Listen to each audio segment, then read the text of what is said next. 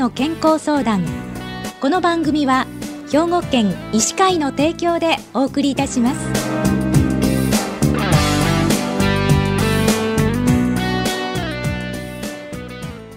みんなの健康相談ご案内の広市加子です。今週は兵庫県医師会の神戸市灘区舞笹瀬皮膚科の古松茜先生にお話をお伺いします。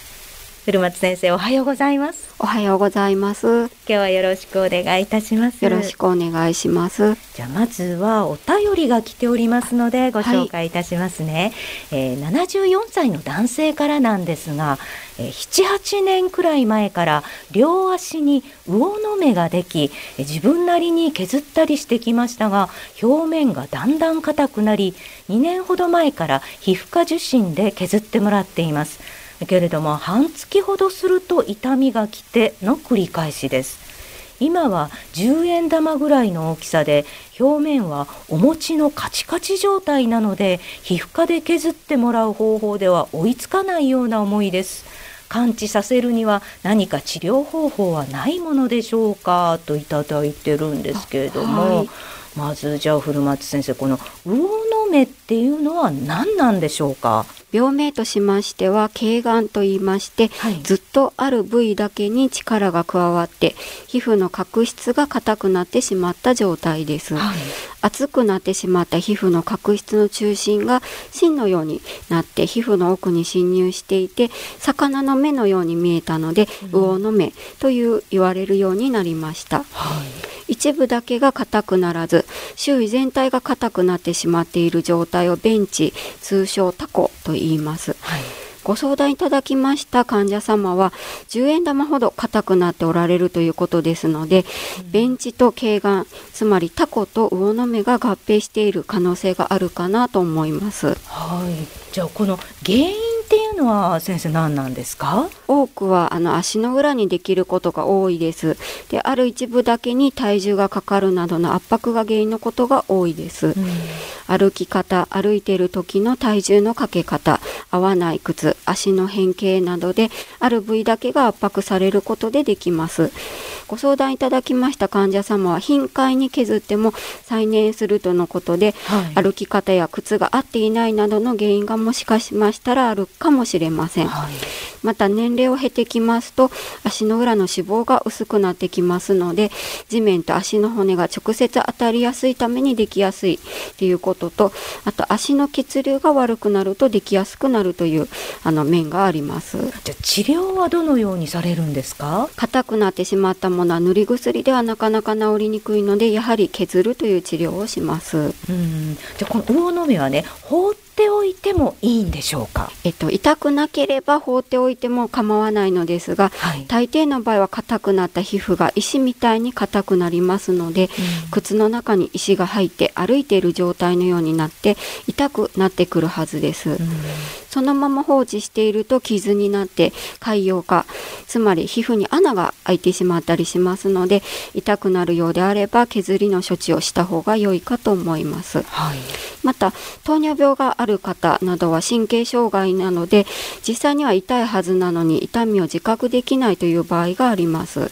この場合はかなり危険です、気づいた時には糖尿病性エソなどの状態になってしまっていたりしますので糖尿病にかかられている方は痛くなくてもフットケアとして魚の目やタコは定期的に削り処置をしに来ていただいた方が良いかと思います、うん、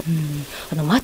えやすい他の病気ってありますか？あのご自身で魚の目やタコだと思われていたものが実際には尋常性遊勢というウイルス感染からできるイボだったということがよくあります、はい、この場合は凍結治療というウイルスを死滅させる処置が必要になりまして削るだけでは治りません、うん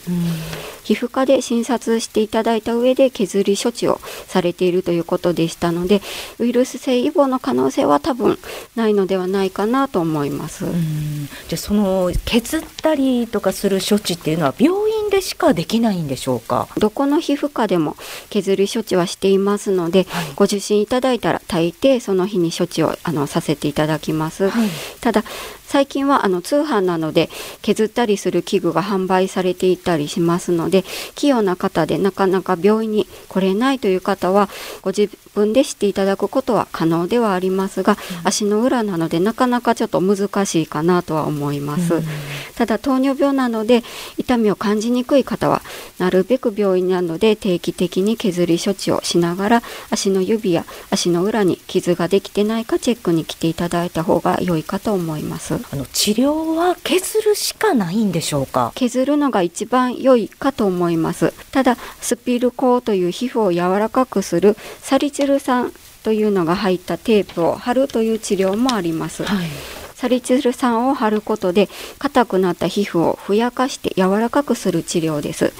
病院でもあまりにも硬くなった場合はスピール粉を貼って柔らかくしてから削ったりもしますただこれだけではなかなか魚の目は取りにくいことが多いかなとは思います。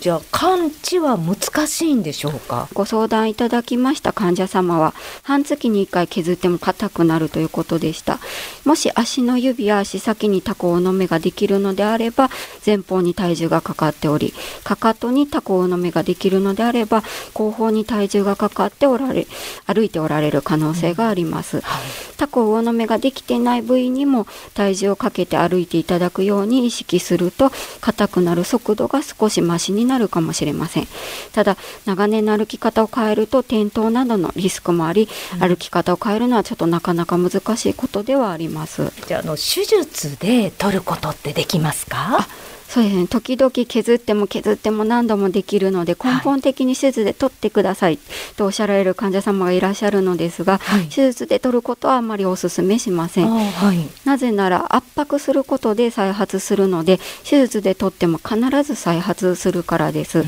また手術で取った後縫合しないといけませんのでその縫った部分が反根となってさらに硬くなり余計に悪くなる可能性がありますので手術で取ることはお勧めはしません。やはり硬くなって痛くなってきたら削り処置に来ていただくのが良いかなと思います。予防はできるんでしょうか？まず足に合った靴を履くことが大事です。